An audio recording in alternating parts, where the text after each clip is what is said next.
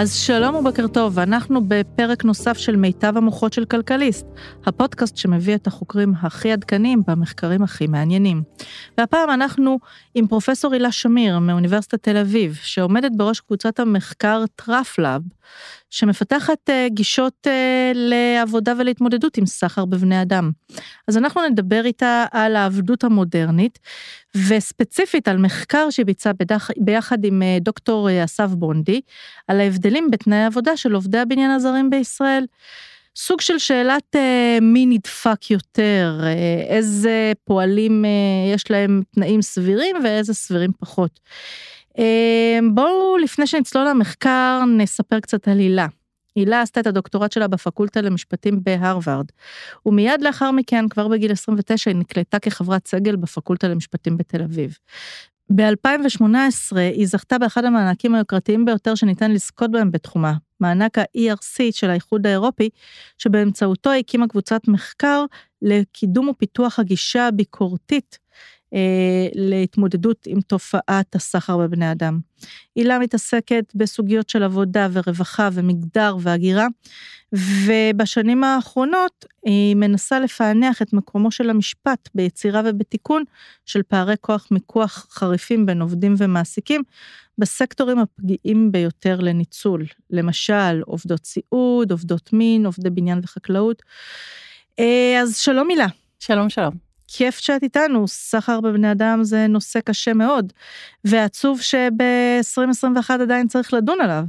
Uh, כן, אז קודם כל תודה באמת שאת מארחת אותי כאן uh, לדון בנושא הזה, זה באמת לא נושא קל, uh, ואכן מצער מאוד שבתקופה הזאת אנחנו צריכים לדבר על זה. לכאורה עבדות מוגרה מן העולם, בכל מדינות העולם בעצם כבר אי אפשר היום להיות בעלים של אדם אחר במובן הקנייני.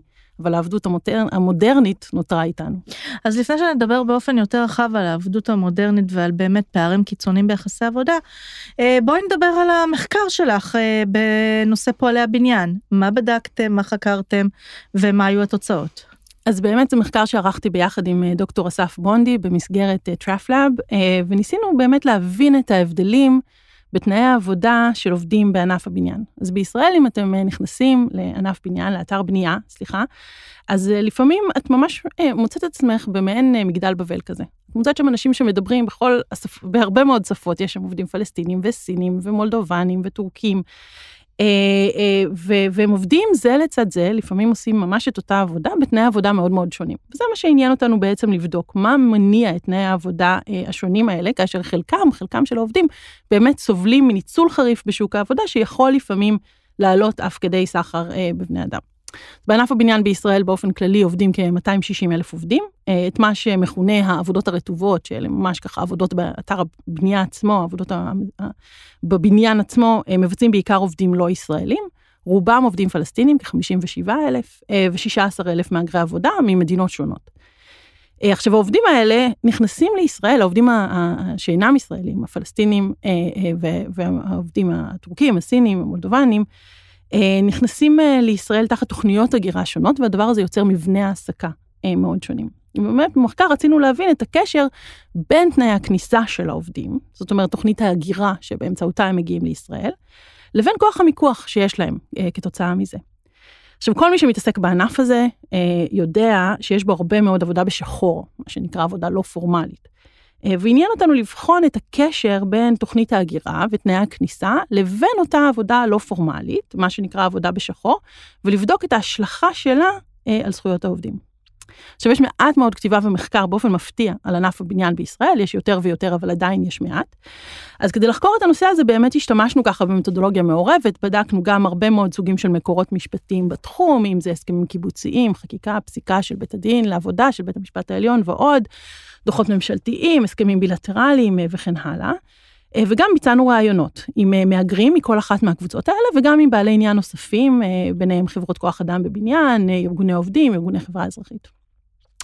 עכשיו, הממצאים שלנו העלו אה, שמידת הכבילה של העובדים אה, למעסיק, או, או במילה, במילים אחרות, הניידות של העובדים בשוק העבודה, היכולת שלהם לעבור ממעסיק למעסיק, היא בעצם אחד הגורמים המרכזיים שמשפיעים על תנאי העבודה של עובדים שונים.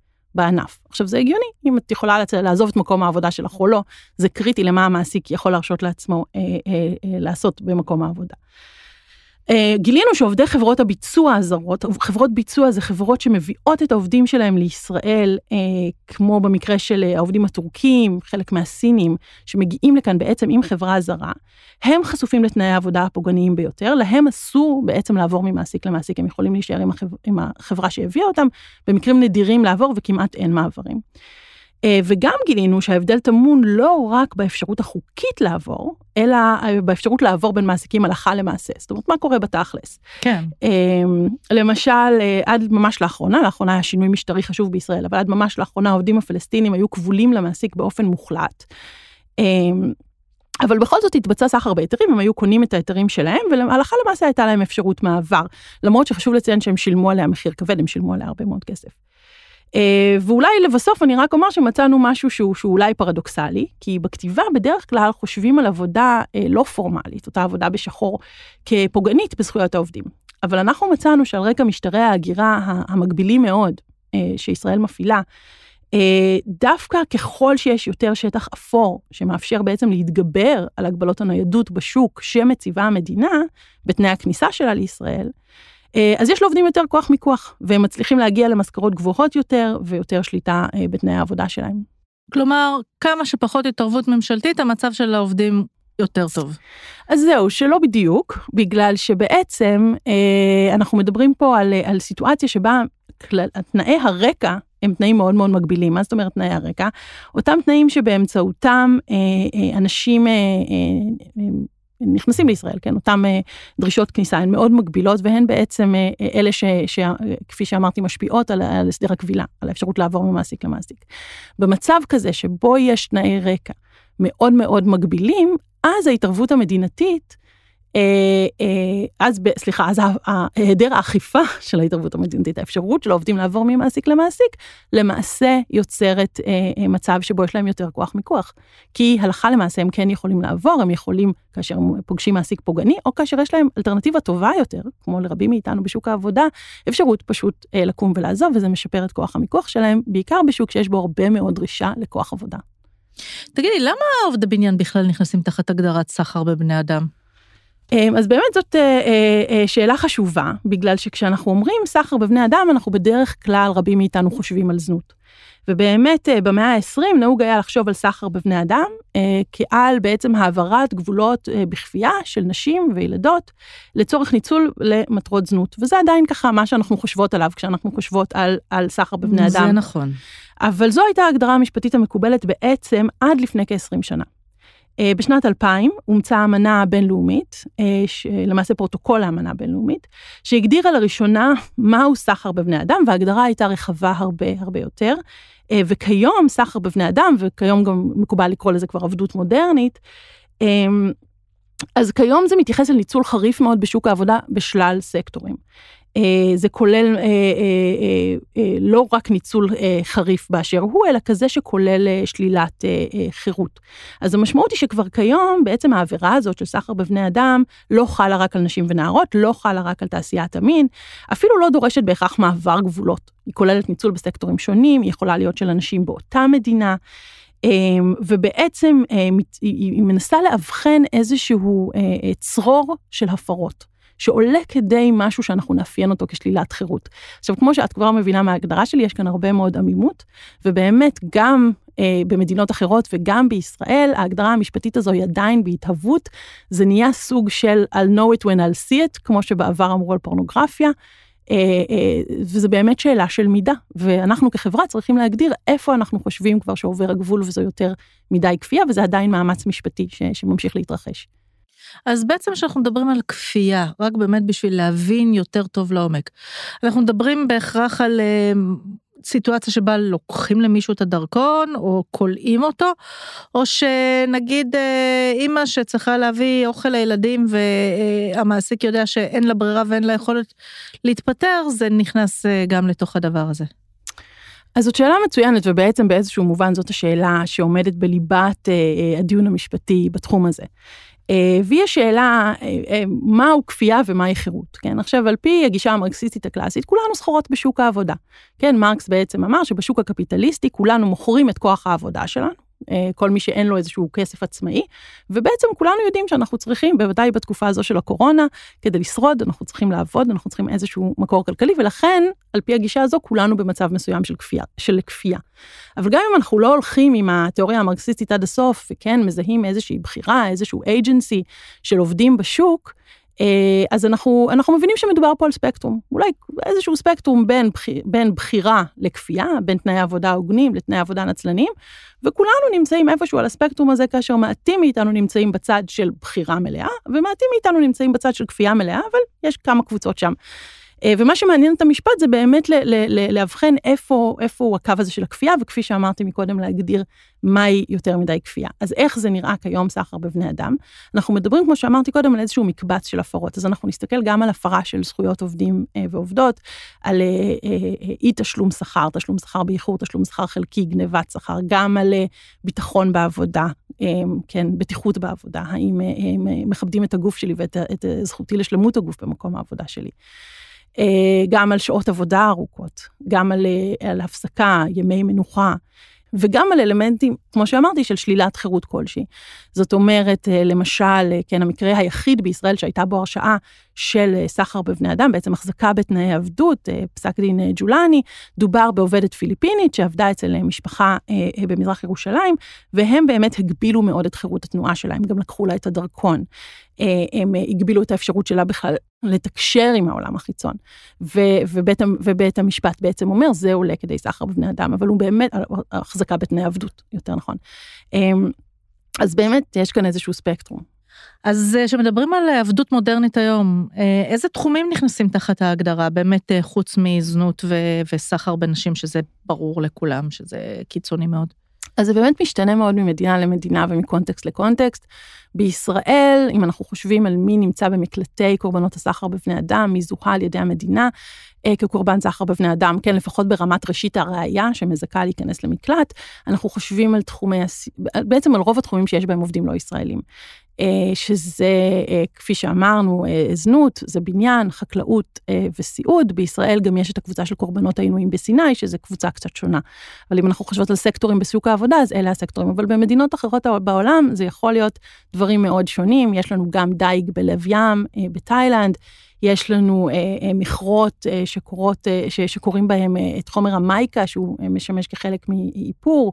אה, בהודו יש לנו את שדות הקקאו והקפה, אה, בכל מיני מקומות בעולם, אבל בעיקר באפריקה יש שם הרבה מאוד זכר בבני אדם. זאת אומרת, זה באמת מאוד יכול להשתנות, כאשר אנחנו מדברים בכל מקום על האוכלוסיות הפגיעות ביותר. זאת אומרת, זה גם הסקטור וגם האוכלוסייה שמגיעה לסקטור הזה, שמאפשרת את, את הניצול המאוד מאוד חריף שלה. תגיד, אני, שאלה קצת טיפה יותר ברמה הפילוסופית. תמיד יהיו חלשים שיעשו כמעט הכל בשביל להביא כמה גרושים הביתה לתת אוכל לילדים. ותמיד מולם יהיו נצלנים שנצלו את המצב הזה בשביל לעשות כמה שיותר כסף. יש באמת משהו אפקטיבי לעשות נגד הדבר הזה?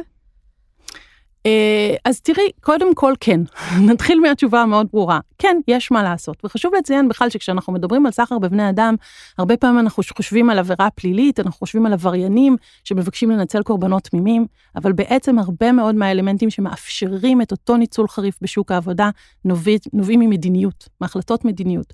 כפי שאמרתי קודם, אנחנו רואים את זה בענף הבניין, במחקר שלי ושל דוקטור בונדי, אה, אנחנו, אנחנו רואים שמבנה ההגירה מאוד משפיע, מתוכנית ההגירה.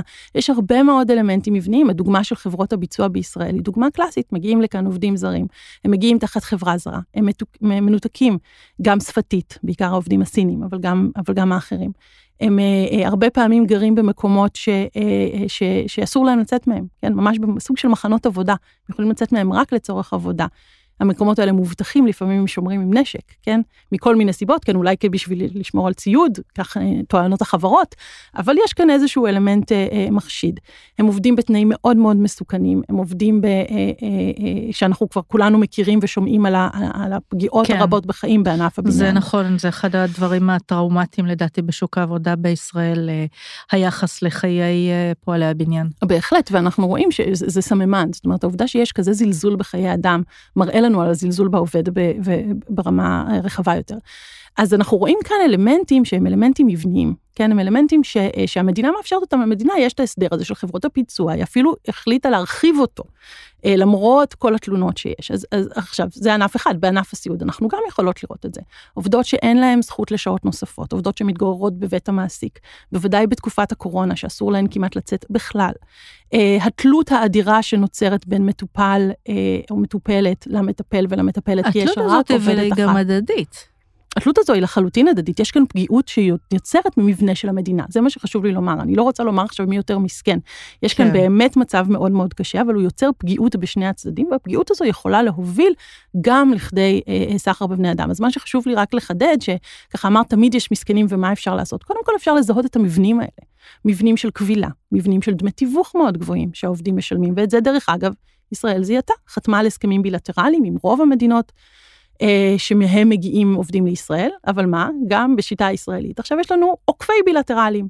כן, יש לנו את חברות הביצוע, יש לנו מסלולים של אה, הם משתלמים בחקלאות, מתנדבים שמגיעים לישראל ממדינות עולם שלישי כדי לעבוד בשדות, כן, כבר לא המת, המתנדבים מאירופה. אמ, אז אנחנו רואים שגם כאן יש לנו ככה כל מיני אה, אלמנטים. אז אמרתי, קבילה, תיווך, הצורך בבידוד מהמשפחה, אה, היעדר אכיפה כמעט מוחלט של זכויות העובדים. אה, דרך אגב, בעיה חמורה שיש בישראל בכלל, שנוגעת לאכיפה, אבל אה, עוצמתית עוד יותר ביחס לעובדים האלה. תנאי המגורים שלהם. זאת אומרת, אלמנטים שהמדינה מסדירה, בעצם דורשת אותם מהמעסיקים במובן מסוים, כדי לקבל עובדים. אז כן, יש הרבה מאוד מה לעשות. ודבר חשוב ונוסף, הוא להעצים את קולם של העובדים במובנים של התארגנות עובדים. עכשיו, זה משהו שאמור להגיע מהעובדים, זה משהו שאמור להגיע מהעבודה המאורגנת בישראל, שבאופן עקרוני די נכשלה, מלבד ארגון העובדים מען שמארגן עובדים פלסטינים, אה, ארגון העובדים כוח לעובדים שניסה ולא כל כך הצליח לארגן עובדים בחקלאות. אה, ההסתדרות הלאומית כן מארגנת קצת עובדים בענף הבניין, אה, אבל זה אנחנו לא רואים שזה מביא לשיפור תנאים. אבל בעולם אנחנו רואים שארגוני העובדים הם, הם הופכים להיות, בלאט, זה לא קרה מיד, הופכים להיות בחזית המאבק בסחר בבני אדם, אז יש מה לעשות. יכול להיות שבגלל שבמקומות אחרים בעולם מדובר יותר על אוכלוסיות מקומיות ואצלנו אוכלוסיות זרות שגם ככה פחות במרכאות אכפת מהם? אז דווקא לא. אה, אנחנו רואים אה, ברחבי העולם שארגוני עובדים יותר ויותר מתעניינים במהגרי ומהגרות עבודה, בקבוצות החלשות של המיעוטים. אחת הסיבות לזה, דרך אגב, היא העובדה שארגוני עובדים ברחבי העולם נחלשים, ממש כפי שהם נחלשו בישראל, הרבה פעמים מסיבות אחרות, אה, והם מחפשים מקור לגיטימיות ומקור חברות חדש. ומבינים שיש כאן מקום גם, ל, אה, אה, גם להשיג הרבה מאוד חברים חדשים וגם לפעול באופן שיגדיל את הלגיטימיות שלהם, כי הם מסייעים לקבוצות החלשות ביותר. באופן כללי, יש בשנים האחרונות איזושהי מגמה כזאת של ויתור על זכויות עבודה. הרי אנשים אה, יוצאים אה, בעקבות גורלם ומגיעים לענף הבניין בישראל, כי כנראה במקומות שהם חיים בהם המצב הוא עוד יותר גרוע ממה שכאן. והרבה מאוד עובדים, עכשיו אני מתייחסת לסקטורים יותר חזקים, גם לא רק אה, אנשים שבאמת נמצאים בתחתית, באים ואומרים, וואלה, שווה לי לוותר על כל מיני זכויות, על הפרשות פנסיוניות, על המודל של עובד מעביד, על כל מיני... כי זכות, זכותי לממש את עצמי אה, בד, אה, בשוק העבודה. אה, זה לא איזושהי מגמה בכלל, כאילו עולמית כזאת של אה, הכל בסדר, עובדים יכולים להסתדר עם פחות הגנות? תראי, אז צריך להבחין כאן בין שני דברים. אחד זה המצב החוקי, זאת אומרת ההגנות שניתנות לעובדים, והדבר השני זה המציאות בשוק העבודה. לצערנו אלה שני דברים שונים מאוד. הרבה פעמים המצב עלי ספר נראה שונה מאוד אה, בשטח, בשוק העבודה אה, זה מאוד מאוד בולט. אה, כאשר אנחנו מדברים על, אה, על, אה, על העדפות של עובדים, העדפות האלה גם נבנות מהאפשרויות שזמינות להם, מהאפשרויות שיש להם. ואנחנו רואים באמת במה שאנחנו לפעמים מכנים ניאו-ליברליזם, בהפחתת הרגולציה בהרבה מאוד תחומים, בהקטנת והחלשת מדינת הרווחה. אנחנו רואים עובדים שהם הרבה פחות מוגנים, ולכן מוכנים לעשות הרבה יותר כדי להשתכר. אנחנו רואים את זה גם בישראל, אצל עובדים ישראלים, וגם בעולם. אז דיברת למשל על הדוגמה דוגמה של אה, אה, הגדרה כעצמאי או עצמאית. נכון, כן? בואי ניקח למשל שליחים של וולט, אוקיי? יש תמיד איזשהו שיח מאוד אה, רציני סביב, כי מצד אחד אנשים אומרים, תשחררו אותנו, מה עכשיו אתם באים לעשות על הגב שלנו מלחמות, והאם הוא שכיר, האם הוא עצמאי, האם יש לו זכויות סוציאליות? לא, זה העבודה, זה מה שאני רוצה לעשות. אני בן אדם מבוגר, מקבל את ההחלטה בעצמי, הולך, עושה שליחויות. מצד שני, באים ואומרים, איך זה יכול להיות שהם בלי זכויות סוציאליות, וכאילו, לאנשים האלה תכלס יש ברירה, אבל הם עדיין בחרו לעבוד בלי תנאים, וזה נראה פשוט שהעולם הולך יותר ויותר לכיוון הזה. אז תראי, קודם כל יש משהו בעולם העבודה ובדיני העבודה שיש בו אלמנט של פטרנליזם. הפטרנליזם הזה מגיע מכך שאנחנו יודעים שלאנשים יש הטיות לגב... לתכנון קצר טווח, בעיקר לאנשים שזקוקים לכסף עכשיו. אה, ועם זאת אנחנו יודעים שכאשר אנחנו מסתכלים לטווח הארוך, דברים כמו חיסכון פנסיוני, אה, אה, זכויות שלא שוחקות את הגוף שלך עכשיו, אלא מאפשרות לך להזדקן בכבוד גם. הזכויות האלה הן מאוד מאוד חשובות, אבל הרבה אנשים, בעיקר אנשים צעירים, אבל לא רק, רואים את הכאן ועכשיו. Uh, התפקיד של המדינה, כמו שאנחנו, כן, ילד לא רוצה ללכת לבית ספר, ואנחנו אומרים לו, לא, אתה צריך ללכת לבית ספר, כי חינוך זה דבר חשוב. במובן הזה המדינה כאן היא קצת כמו הורה, כן, כמו שאמרתי, יש כאן אלמנט פטרנליסטי. אנחנו אומרים לאנשים, חשוב שתחסכו חיסכון פנסיוני, כדי שיהיה לכם כסף בעתיד, לא רק עכשיו, אלא גם שתחשבו על, על, על יום המחר. Uh, um, ולכן, uh, אכן יש כאן אלמנט של פטרנליזם שהוא לא מתאים, או שהוא הופך פחות מתאים ככל שאנחנו אה, מדברים אה, על רצון חופשי, ואנחנו מדברים על אותו רצון חופשי באופן מאוד מנותק מהאופן שבו הרצון החופשי מעוצב על ידי המוסדות שאנחנו חיים בהם. כן, הרצון החופשי אה, במידה רבה נוצר כתוצאה מהבחירות שלנו. השאלה מה אני רוצה מושפע ממה אני יכולה לרצות. אז איך בעצם היום מגדירים בן אדם שאין לו ברירה? אז שוב, כמו שאמרתי מקודם, בעצם במובן מסוים זו שאלת השאלות, וזו שאלה, קודם כל נורמטיבית, זו שאלה שהחברה צריכה להכריע בה. אה, ובאמת, קודם כל ברמה, בואי נגיד לא ברמה המשפטית, אלא ברמה האישית לאנשים שונים, יש אה, אה, תפיסות שונות ביחס לזה. ברמה החברתית, ברמת המשפט, מעצבי המדיניות צריכים להחליט. ההחלטה, לפחות אה, אה, אה, בישראל כיום, כן יצרה חוק איסור סחר בבני אדם, כן יצרה תיקוני חקיקה שמדברים על החזקה בתנאי עבדות ועבודות כפייה. אה, שמגדירות שישנן התנהגויות מסוימות ששוב, שעולות כדי שלילת חירות, ש, אה, שמהוות ממש עבירה פלילית ושאותם אנחנו אוסרים. הרבה מאוד דברים אחרים. הם במתחם אפור, הם אותו ספקטרום שדיברנו עליו מקודם, אז הם לא בקצה הכי כופה של זה, אבל הם איפשהו לפני, ולמשל כל הסוגיה, שהיא סוגיה מאוד מאוד חמה עכשיו גם בעולם ומתחילה להיות יותר ויותר בוערת בישראל, הנושא של הסיווג של עובד או עצמאי, היא סוגיה כזאת. אנחנו לא מדברים על העובדים הכי מוחלשים, שליחי וולט הם לא העובדים הכי מוחלשים, הרבה פעמים הם אנשים אה, אה, אה, צעירים שיש להם אופציות. יכולים למשל בהקשר הישראלי בכלל לעבוד גם בטנביס, חברת שליחויות שבה הם עובדים לכל דבר ועניין.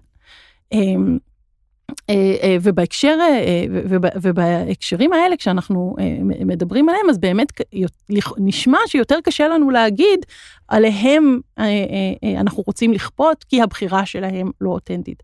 אבל כאן זה לא ש... אני חשוב לי שוב להדגיש שזה לא עניין של בחירה, שזה רק, שאנחנו כל הזמן חושבים על בחירה ולא בחירה, זה מאוד מרדד את סוג הדיון שאנחנו יכולות לנהל בזה. Mm-hmm. חשוב להבין איך נוצרת בחירה, באיזה עולם, איזה סוג של בחירות יש לאנשים וביחס למה, איזה סוג של עבודות שוחקות אחרות מוצעות להם או לא שוחקות, מה סוג ההכנסה שתהיה להם בעבודות האלה, כל הדברים האלה בעצם אה, אה, משפיעים ודורשים הכרעות אה, ערכיות, ערכיות כחברה. דרך אגב, אני חושבת שכאשר הסוגיה של וולט, אני מרצה גם בתחום דיני העבודה, כמו שאמרת קודם, אני חושבת שכשהסוגיה של וולט תגיע לבית הדין לעבודה, רוב הסיכויים שיכריעו שהם עובדים. זאת אומרת, אני כן חושבת שהמצב המשפטי בישראל הוא כזה שהוא מייצר אחריות לחברת וולט על תנאי ההעסקה הבסיסיים של העובדים האלה. אז אה, בואי נרד לשורה התחתונה במחקר. מי יותר מסכן, העובדים המולדובנים, הסינים, הפלסטינאים? אז קודם כל, אה, אה, כן, זה לא נעים לצחוק על הדבר הזה, כי זה באמת לא מצחיק, אבל תחרות המי יותר מסכן היא תחרות אומללה. בהקשר הזה, כי באמת כולם נמצאים תחת משטרי הגירה ויחסי עבודה שיש בהם אלמנטים של ניצול, לפחות עבור חלקם. עם זאת, כאמור, מה שגילינו הוא שככל שהניידות של העובדים מוגבלת יותר, הם, אה, אה, יש להם פחות כוח מיקוח והם יותר פגיעים. אז באמת העובדים בחברות הביצוע הם העובדים הפגיעים ביותר. שהם מאיפה מגיעים? שהם מגיעים מטורקיה ומסין. הם מגיעים תחת אה, שטרי חוב, הם משלמים שטרי חוב מאוד גבוהים. אה, שוב, זה הוכח בבית משפט, יש ראיות לזה, אה, אני לא אומרת את זה ככה בעלמא. אמ, של, של כן 50 אלף שקל, 100 אלף שקל, אפילו 150 אלף שקל, חלק מהעובדים הטורקים.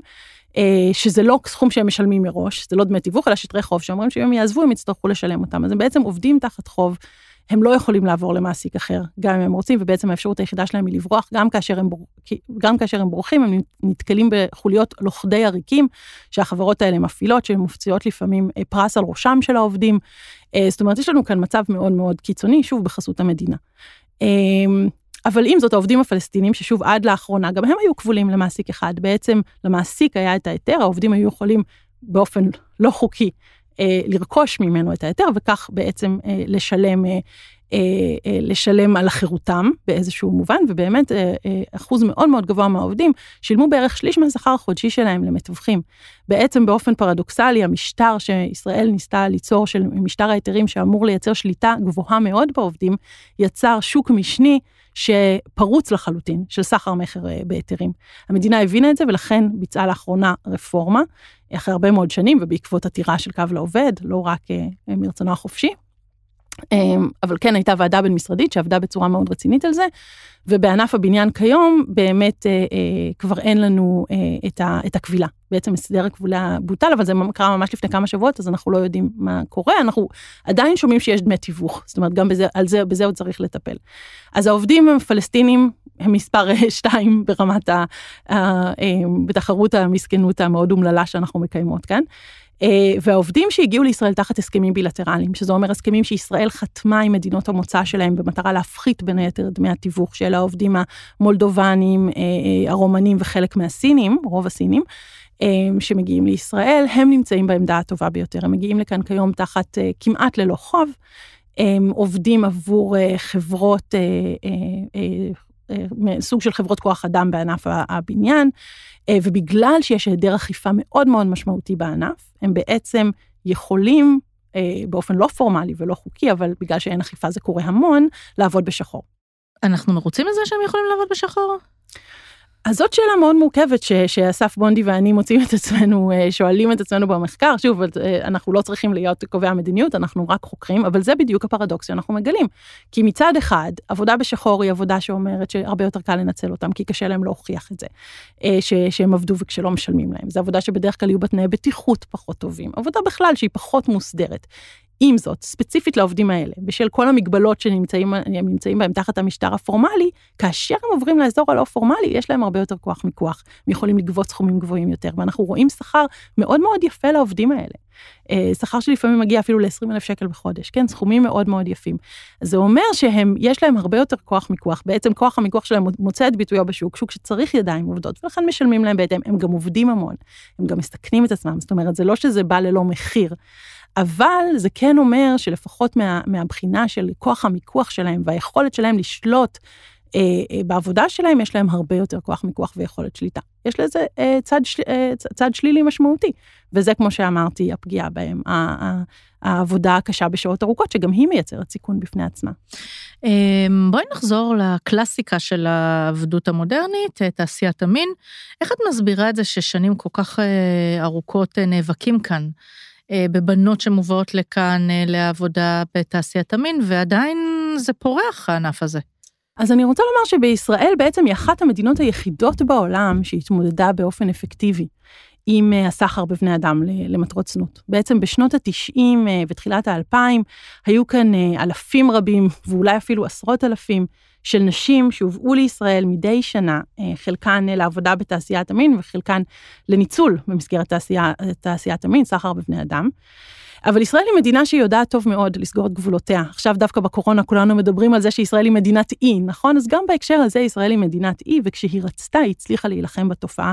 תחילה דרך הגבלת אה, כניסה של אה, נשים צעירות, בעיקר ממדינות ברית המועצות לשעבר, דרך שדות נמלי התעופה, אחר כך גם נמלי הים, בהמשך אנחנו רואים את המגבלות בסיני, שלא קרו בגלל הנשים האלה בלבד, אבל אה, אנחנו רואים את המדיניות אה, מתחילה שם כבר אה, ביחס אליהן. אה, ובעצם כתוצאה מכך תעשיית המין בישראל שינתה את פניה, והיא כיום ברובה אה, ישראלית. עם זאת, עם השנים, ישראל שחררה את הרסן שוב, אה, ומאפשרת הגעה לישראל ללא ויזה לחלק ממדינות חבר העמים, דבר שהקל שוב על כניסה של עובדות מין זרות לישראל, וביניהן קורבנות סחר בבני אדם. אבל ההיקפים של התופעה היום הם, הם הם קטנים משמעותית. כמו שאמרתי, שדיברנו קודם, בעצם מדובר באלמנט מבני, זאת אומרת העובדה שישראל שוב מתירה אה, את הוויזות האלה.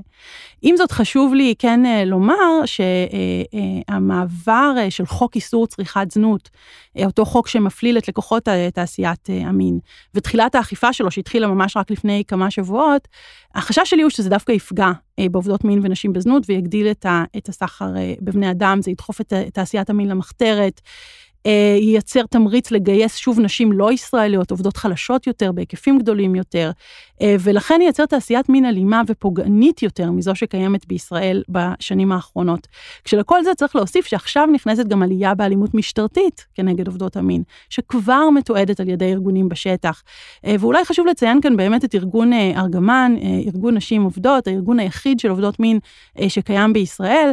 אה, שבמסגרתו עובדות מין מייצגות את עצמן, משמיעות את קולן, הארגון הזה התנגד לחוק בדיוק מהסיבות האלה, ולדעתי חבל מאוד שקולן לא נשמע בתהליכי החקיקה, ו- וימים יגידו אה, למה זה יוביל. חוק שדווקא ניסה להועיל, בעיניי, אה, אה, בגלל שהוא לא הגיע ממקום של הקשבה אה, לעובדות בתחום, יכול בהחלט להזיק.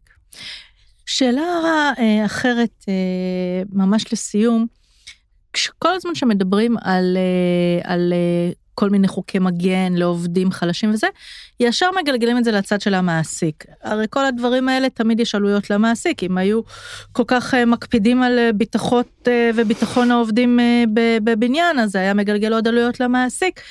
אמ, איך אפשר לעשות איזשהו איזון בין באמת לשמור על זכויות בסיסיות של עובד, לבין רצון גם שהמעסיק לא יירתע מהעסקת עובדים? אז אני חושבת שבאמת ככה הרבה פעמים אה, יש חשש למה שמכונה גלגול עלויות, כן? גלגול עלויות לשני הכיוונים. גם שכשהמדינה מייצרת רגולציה זה בעצם מגלגל עלויות למעסיק, וחשש מנגד שזה אז בתמורה יתגלגל לעובדים.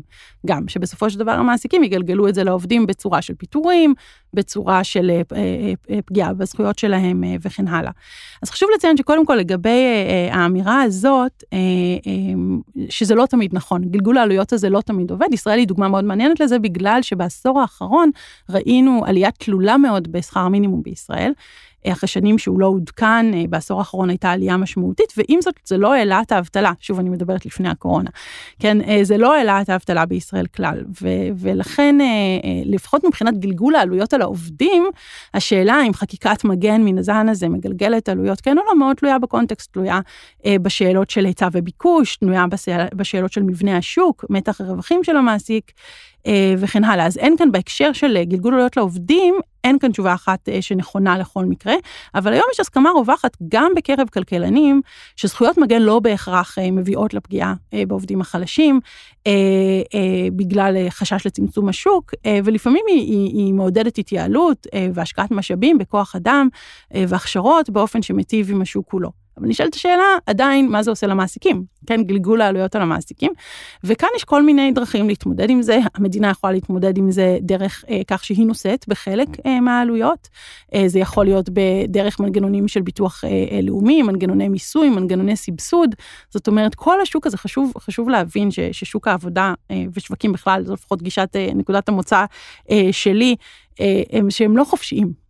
אם יש לנו את חוק החוזים ואת חוק הקניין, כבר יצרנו בעצם איזושהי אה, חלוקה, בעצם שאמרנו, בכך שאמרנו מי יכול להיות הבעלים של מה, ועל מה ניתן לכרות חוזה. אה, ולכן, אה, במובן הזה, אני חושבת שאי אפשר לדבר על שוק חופשי, וכל השאלה היא שאלה של איזונים ורגולציה ועלות וחלוקת נטל בין המדינה, המעסיק והעובדים. המון תודה לך, פרופסור שמיר, על המחקר המעניין הזה, המחקר המעניין והמטריד הזה. אה, תודה רבה לכם אה, שהייתם איתנו והאזנתם. תודה רבה לעורך שלנו רועי ברגמן ולסוף הסאונד. ואתם מוזמנים לקבוצת הפייסבוק שלנו, מיטב המוחות אה, של כלכליסט. שם אנחנו גם מקיימים דיונים שונים על התכנים שאנחנו מקליטים בפרקים. וזהו, שיהיה לכולם המשך יום נעים.